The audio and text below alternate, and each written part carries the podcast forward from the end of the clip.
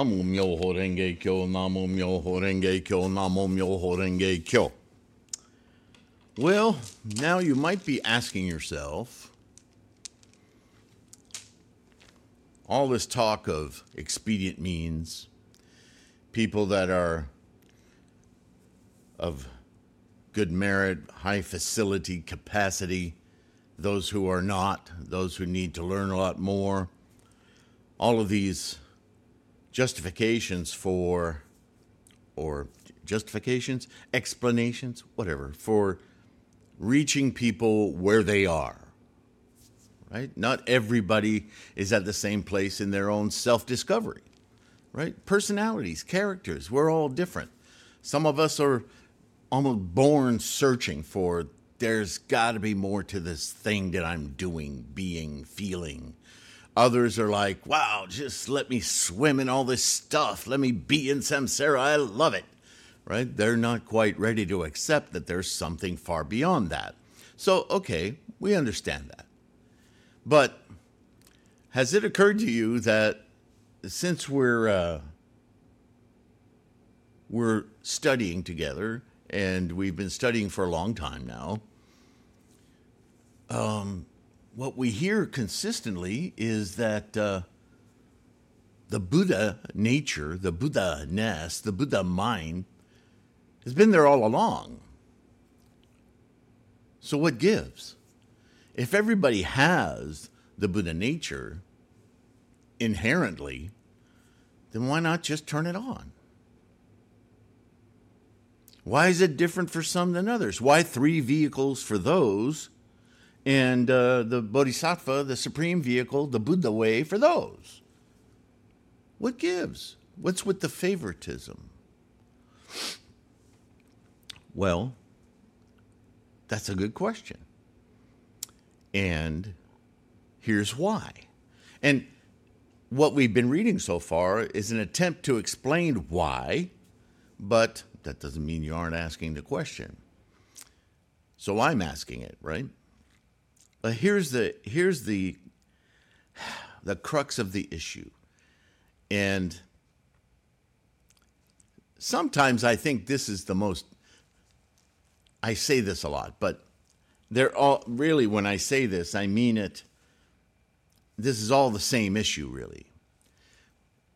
We are sentient minds. Ingrained in us is samsara. The way our karmic engine, and I mean pre human being, right? the karmic engine of the cosmos, the universe, that amalgamates in such a specific way, in a specific form, that it happens to populate this specific planet at this specific time. Really, when you think about it, you know, if you read the book, just a little aside here, please permit me, uh, by uh, Professor Hawking, a book he wrote decades ago the brief history of the universe.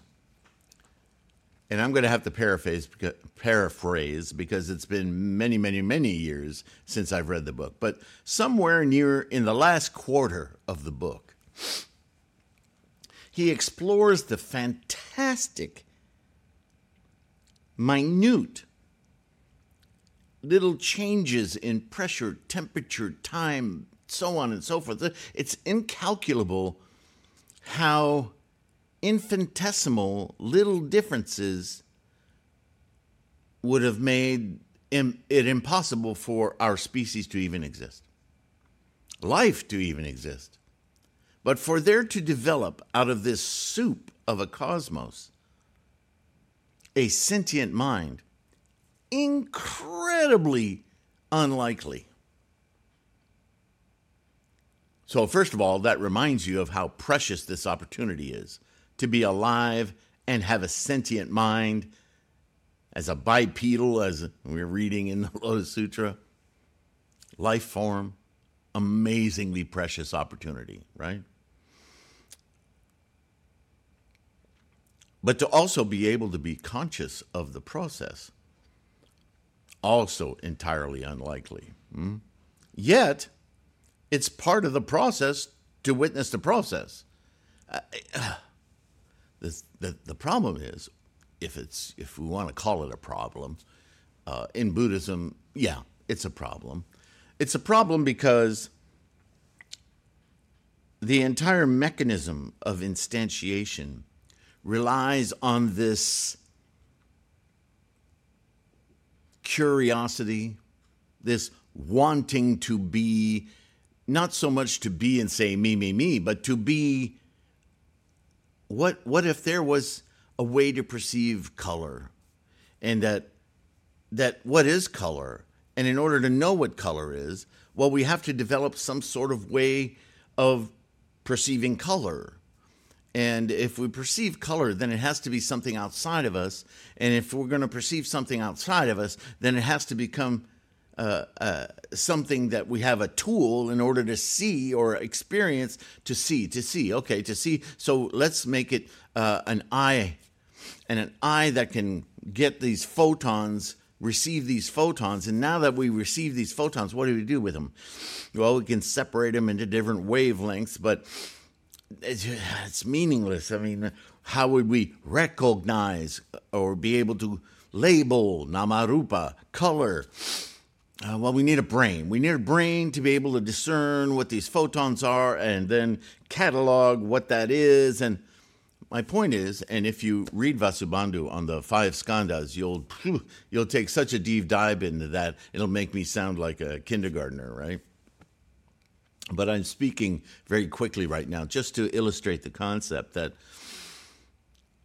karma, karma itself, the engine of life, is a process of grasping, clinging, and craving. The very thing of which the life form we are based on, in, of, that emerges this sentient mind is completely fabricated, constructed of craving and clinging.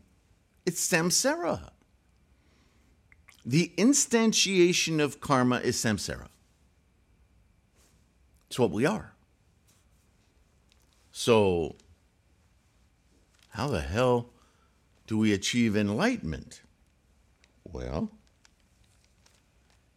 Maybe it's by just standing just outside of that craving and clinging engine and going, huh, look at that. Right? So, what Shakyamuni is talking about here isn't, even though the language of dull capacity and so forth, everything he's saying is about awareness, right? Buddhism is about the mind.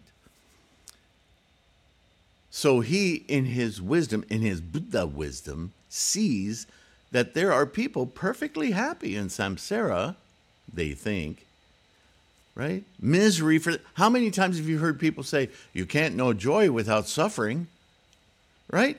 Human beings have made it okay, like norm, that we suffer. I live miserably, but then there's Christmas or you know I I'm a, a, an addict or a degenerate gambler, but sometimes I win, yay! And if I wasn't a degenerate gambler living on the streets, broke, getting arrested, getting beat up, blah blah blah blah, how would I be able to feel the tremendous joy of having five thousand dollars in my hand to blow? I mean, humans can justify anything. It's unbelievable. And yet, here we are. So Shakyamuni is, has a teaching of stepping to the side of craving and clinging so that we can observe the totality and not be completely absorbed in the craving and clinging world. But some people don't even want to consider that.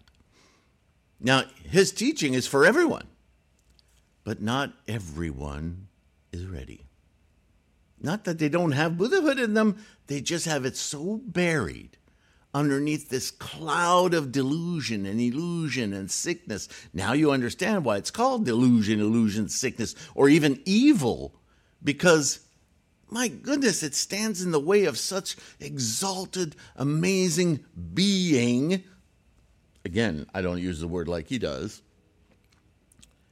Not the attached being of samsara, but the moment to moment being of Buddhahood. That's why.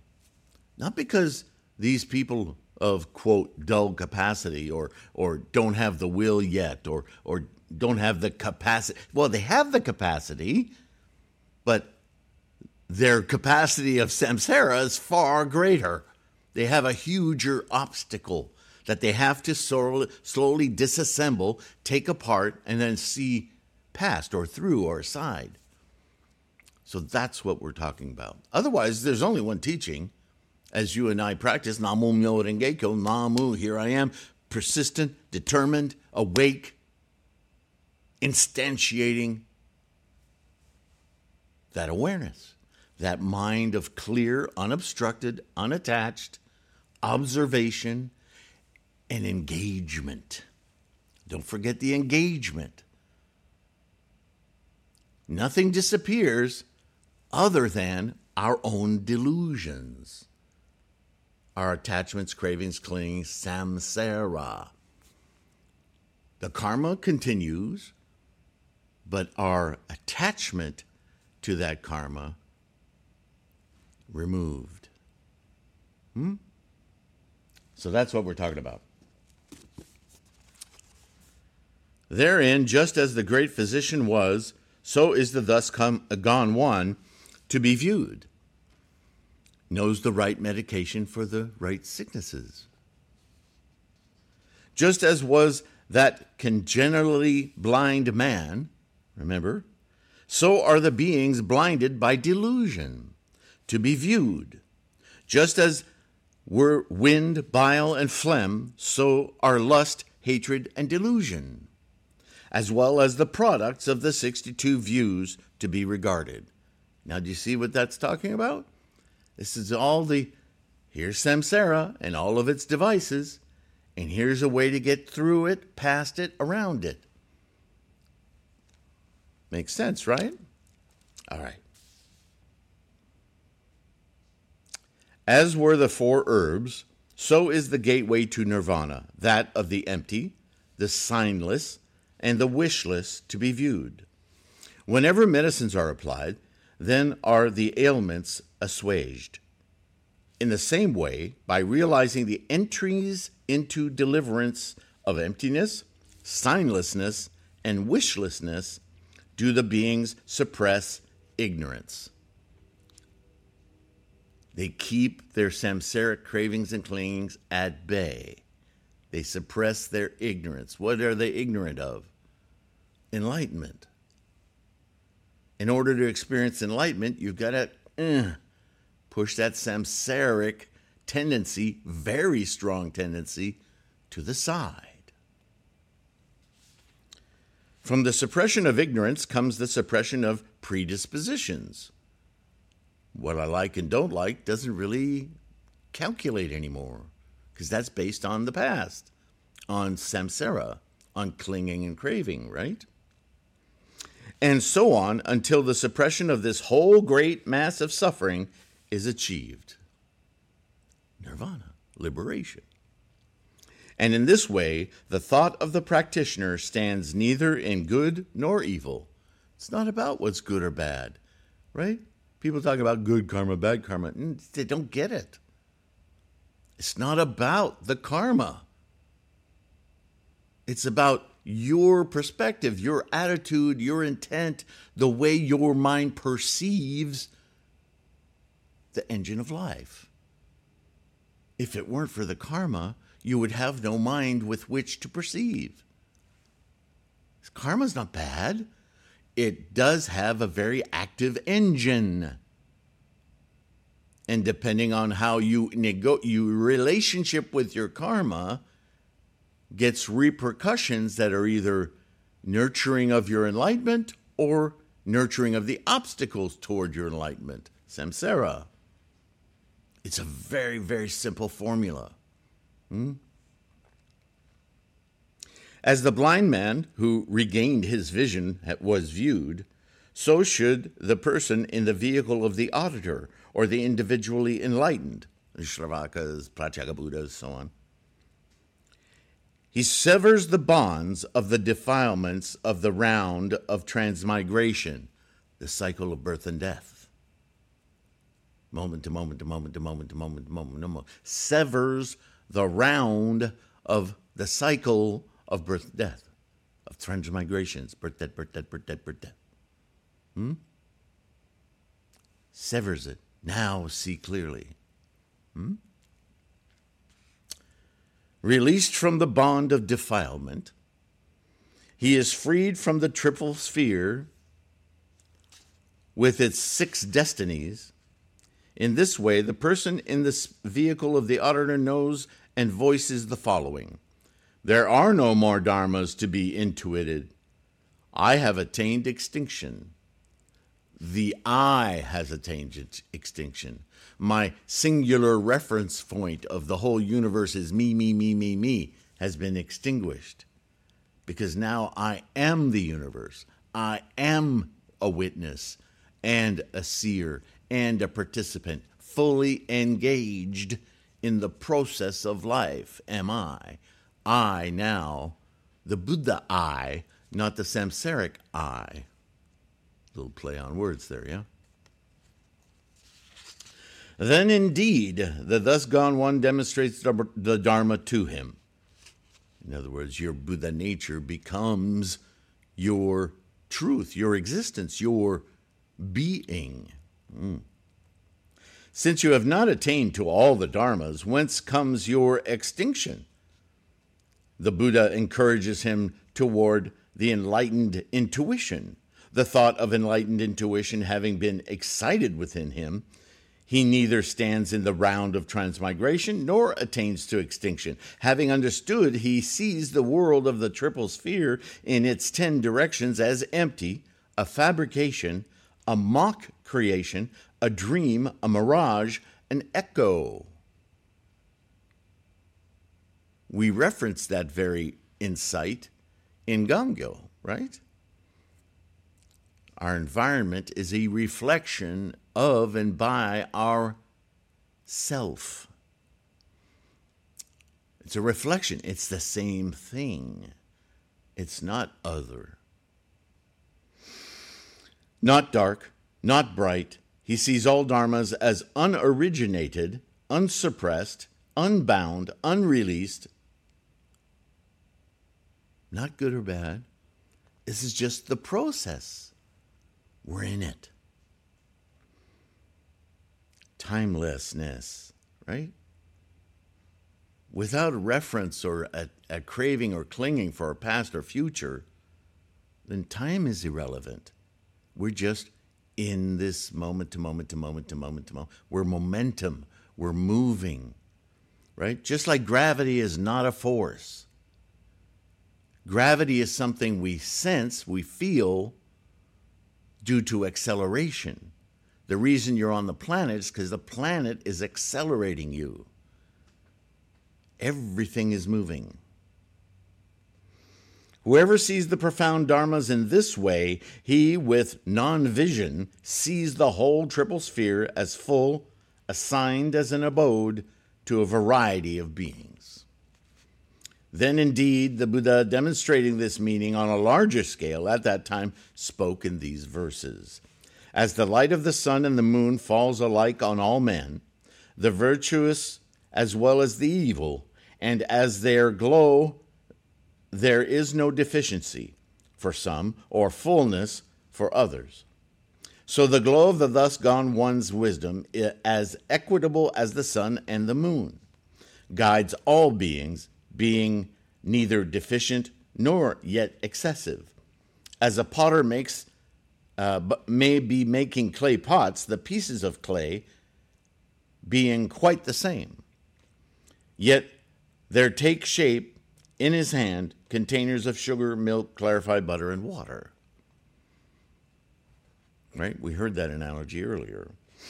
Some for filth, while yet others take shape as containers of curds, as that potter takes one clay, makes pots of it, and as whatever thing is put into it, by that thing the pot is designated. Right? These are the labels we obsess with. If I teach you this way because you're not ready for that way, then you're one of these, or you're one of those. Right? Students, Shravakas, Pratyekabuddhas, Arhats. But the Bodhisattva is a label for somebody doing something entirely different. We're learning that in the Lotus Sutra. So, to match the distinction among the beings because of the difference in their inclinations, how they're using their minds, the thus gone ones tell of a difference in vehicles, whereas the Buddha vehicle is the true one. Out of ignorance of the wheel of transmigration, they do not understand the enlightened remainder, the rest of the teaching. Not yet. However, he who understands the dharmas as empty, as devoid of a self, he understands in its very essence the intuition of the fully enlightened Buddha ones. The individually victorious is so called because of his middle position in wisdom, while the auditor is so called because he lacks knowledge of emptiness. The perfectly enlightened, however, is so called because of his understanding of all dharmas. Thanks to it, and by resort to hundreds of means, he constantly demonstrates the dharma to the beings. Right? This is a distinctly different aspect of a bodhisattva. Coursing in the Buddha way, influencing and teaching or instructing or just influencing others to do the same for themselves. He's the greatest facilitator, or she, right? For just as a certain man, born blind, and thus of the sun, the moon, the stars, and the planets, having no vision might say there are no shapes at all.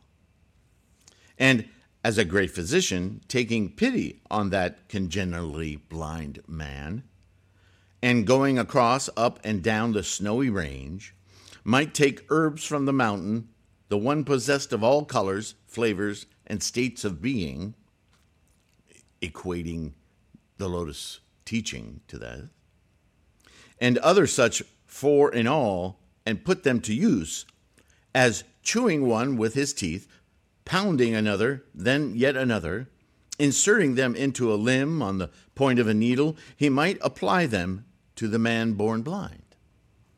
However, he needs to get these medications into him, he has to have different types to do different things to progress this man's illness to health.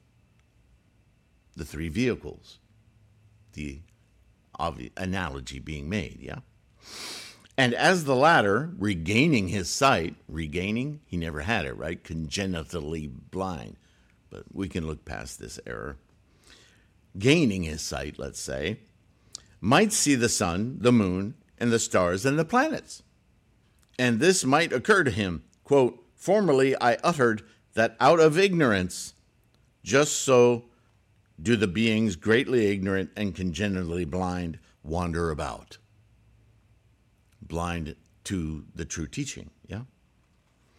Trapped in woe, because life is suffering, by their ignorance. Ah, yeah, samsara is ignorance. Of the wheel of conditioned production. What's conditioned production? It's the instantiation born of craving and clinging to be, to see itself, to experience itself. It's all about that me, me, me, me, me. Self, self, self, self, self. Identify, identify, identify. That's samsara. So we're tremendously grateful for that engine of life, but we need to unglue our attention from it to actually perceive the entirety of it everywhere, all the time, all around us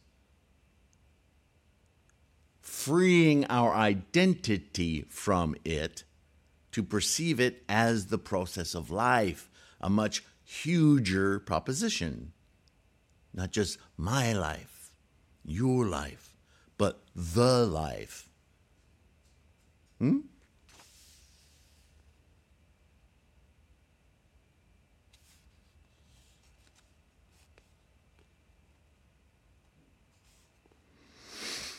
Just so, in a world deluded by ignorance, has the supreme all knower, the thus gone one, the great physician, arisen, he of compassionate nature, a teacher skilled in means, he demonstrates the true Dharma. He demonstrates the Buddha's unexcelled enlightened intuition to those in the supreme vehicle, the, the way. The leader reveals the middle intuition to the one of middle wisdom, while to the one who fears transmigration, he describes yet another enlightened intuition, right? The three vehicles. To the discerning auditor who has escaped from the triple sphere, the following occurs I have attained spotless, auspicious extinction. Thereupon, it is to them that I declare this is not the thing called extinction. Rather, from the understanding of all dharmas, is immortal extinction attained. In other words, time is irrelevant now. It doesn't mean never dying. That's not what immortal means here, or eternal means here. It means time is irrelevant. You must understand this that when we divorce ourselves from this constant clinging and craving, past, present, future. We simply are. And being in a moment to moment momentum is all that there is. That's the fundamental truth of all phenomena. To contextualize it in a scale, a measurement of time, is futile. Science is grappling with this right now with quantum. They can't figure it out because there's nothing to figure out. Just as the great seers, evincing compassion for him, say to him, You are a fool, do not think I am wise.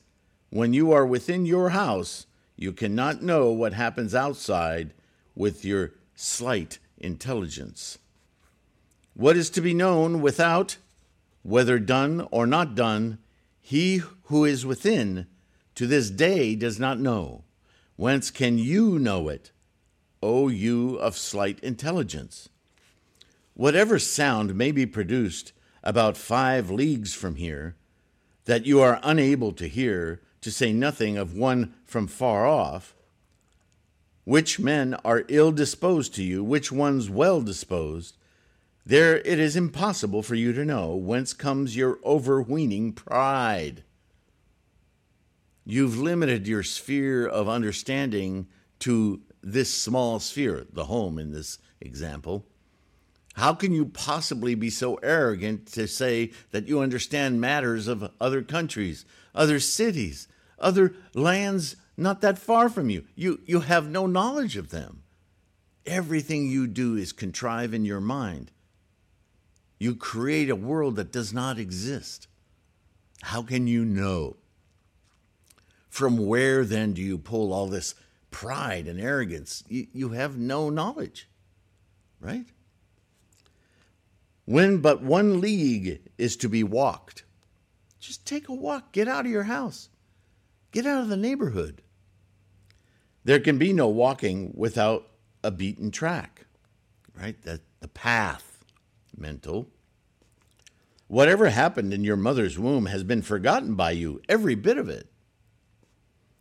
He who has the five kinds of super knowledge, he is called all knowing. Yet you, ignorant as you are from delusion, say, I am all knowing. I think he's talking to the Arhat here. If you seek all knowledge, you should achieve super knowledge. Think on this achievement as a forest dweller. You shall gain pure Dharma, and through it the various kinds of super knowledge. And just as he, grasping the meaning and going, quite collected, to the forest, reflects. Then, having gained the five kinds of super knowledge, is in no great time endowed with superior qualities. Just so are all the auditors possessed of the notion that they have attained extinction. And then the victorious one tells such persons that this is mere repose, not full enlightenment. You're just taking a rest. You've just learned a bunch. Cool, good on you. But you haven't reached perfect, complete enlightenment. It is an expedient device of the Buddha that they speak in this manner. For apart from all knowledge, there is no extinction. Undertake it. Do it, as you've heard me say so many times. Just do it. the infinite knowledge of the three periods and the six pure perf- uh, perfections, and emptiness and the single signless and that devoid of plans, and the thought of enlightened intuition and what other dharmas lead to extinction, dharmas both with outflows and without, tranquil, all resembling open space the four kinds of Brahmin conduct and what has been much bruited as methods of attraction. For the guidance of the beings, these have been proclaimed by the supreme seers. And he who discerns the dharmas as similar in nature to dreams and illusions, as being as devoid of a core as a bunch of plantains, as being similar to an echo and he who knows that that, too, without exception, is the nature of the triple sphere, completely contrived and constructed in the mind of imagination, samsara, creating these delusions, and who discerns the enlightened rest as being neither bound nor free, but a moving process. Yeah, clue.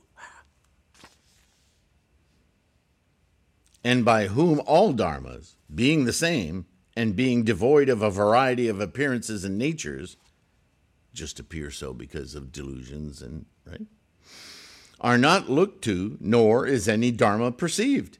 He in his great wisdom sees the whole dharma body the cosmos all at once.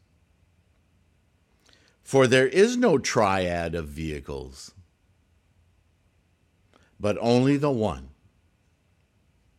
all dharmas are the same, all the same, ever quite the same. Knowing this, one understands auspicious and immortal extinction. The above is the fifth chapter in the Dharma circuit of the exalted white lotus of the true Dharma, the one called the chapter of herbs. Thus endeth the lesson. I've always wanted to say that, I don't know why.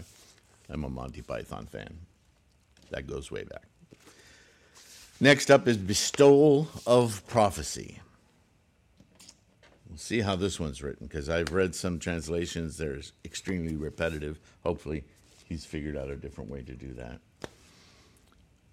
Did I, all that make sense? I tried with my interjection to make it digestible because the language of, even in translations, you can get lost in circles in here, but it's really, really simple.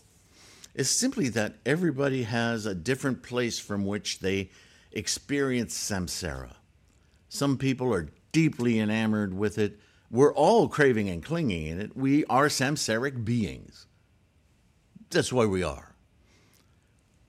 Buddhahood is a way of stepping aside from this whole energetic process of momentum to observe it without influence. Influence, you could say, as a fascination with its amazing variety and, and sparks of life, right? Which makes us compassionate for all other sparks of life. To just look, look, are you seeing what's happening here? You want everyone to see it, right? Just like fireworks. What good are they? They're fun alone, but they're much more fun with others. So, compassionately, we want other beings, sentient minds, to, man, you've got to see this. But everybody has a different starting point, only because of their particular relationship with the engine of life. Some are more enamored of it. Some don't see the potential in themselves. Some don't even care to know the potential in. How do you spark for them the desire for enlightenment? Right? You never know what it is that's going to spark somebody to think there's got to be more to life than this. We've heard songs with those lyrics, yeah? There's got to be more to life than this. And some of us start curious from the get go. Namo Myoho What a wonderful problem to have, right? So when we come across this teaching, we eat it up. That doesn't mean we're not skeptical because we're seekers. We're also maybe even a little less trusting than the person who suddenly goes, "You can what?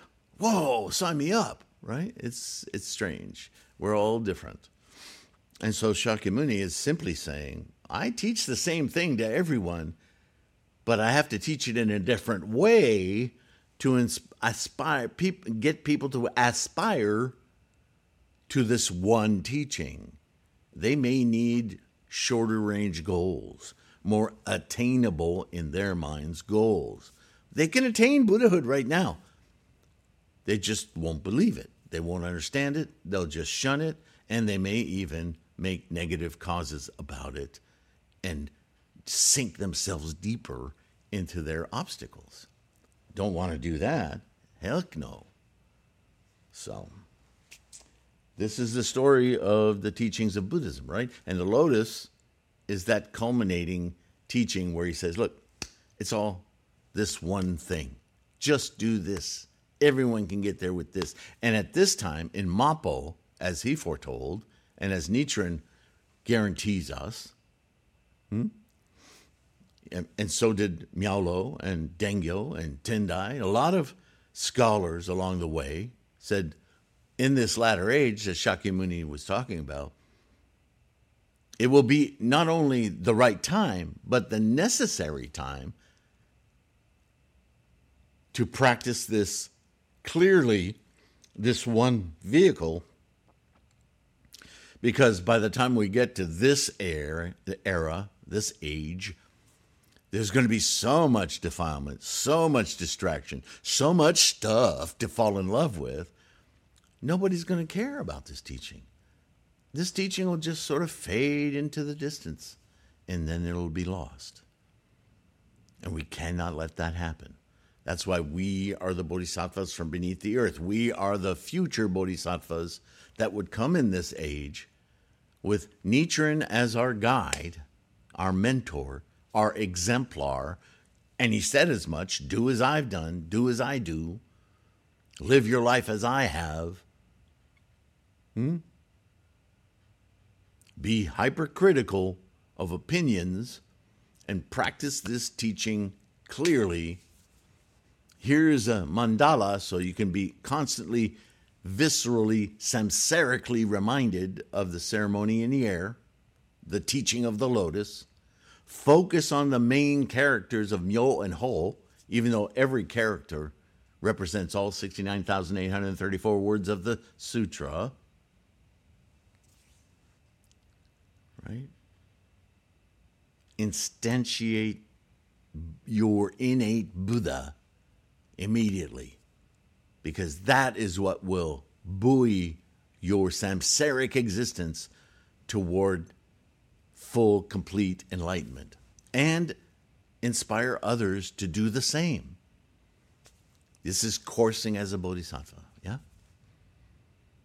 So, congratulations no small mission, and yet the reward immense. So thank you for your practice. Thank you for supporting this resource. That's all I'm doing here with this these videos. The podcasts are free. The books uh, you can get as ebooks or as print books. The Nichiren mandala, the copy of a Nichiren inscribed mandala, nobody else's name on it, not Bob's mandala or or Shoshu or whoever. They put their own names on it and other. Inf- we're not practicing their stuff. We're practicing Nichiren's. The ceremony in the air. That's it so that we can penetrate our own mind, sentient mind, and open that ninth consciousness, the Buddha eye. Right? That doorway that archway, whatever you want to call it, that portal, the gate, as Nagarjuna would call it, of the Gohonzon, so that we can open that Buddha eye. Namo Myo Thank you for your support. All the links in the description, as you know. Patrons, you guys, um, I wish I could fly you all out here and have a great barbecue with you or something. I don't know. Or whatever. If you're, who knows what everybody eats anymore. But um, I'm just really, really grateful for you guys. This Sangha just hit 1,500 uh, subscribers. Uh, that doesn't mean there aren't more of you who simply haven't subscribed yet. I wish you would because it helps propagate this resource, which is Bodhisattva work. So uh, please do that. It only takes a second. Like and subscribe. Um, and if I can uh, provide any greater resource, let us know in the comments. Maybe there's something I could be doing outside of the books and the free podcast and the, all the free information on threefoldlotus.com. Please avail yourself to that. Um, anyway, I will continue and we'll see you in the next video. For now, do a kindness for yourself and everyone else. Keep yourself in good health. Keep your practice strong. And I'll see you in the next one, okay? Bye for now.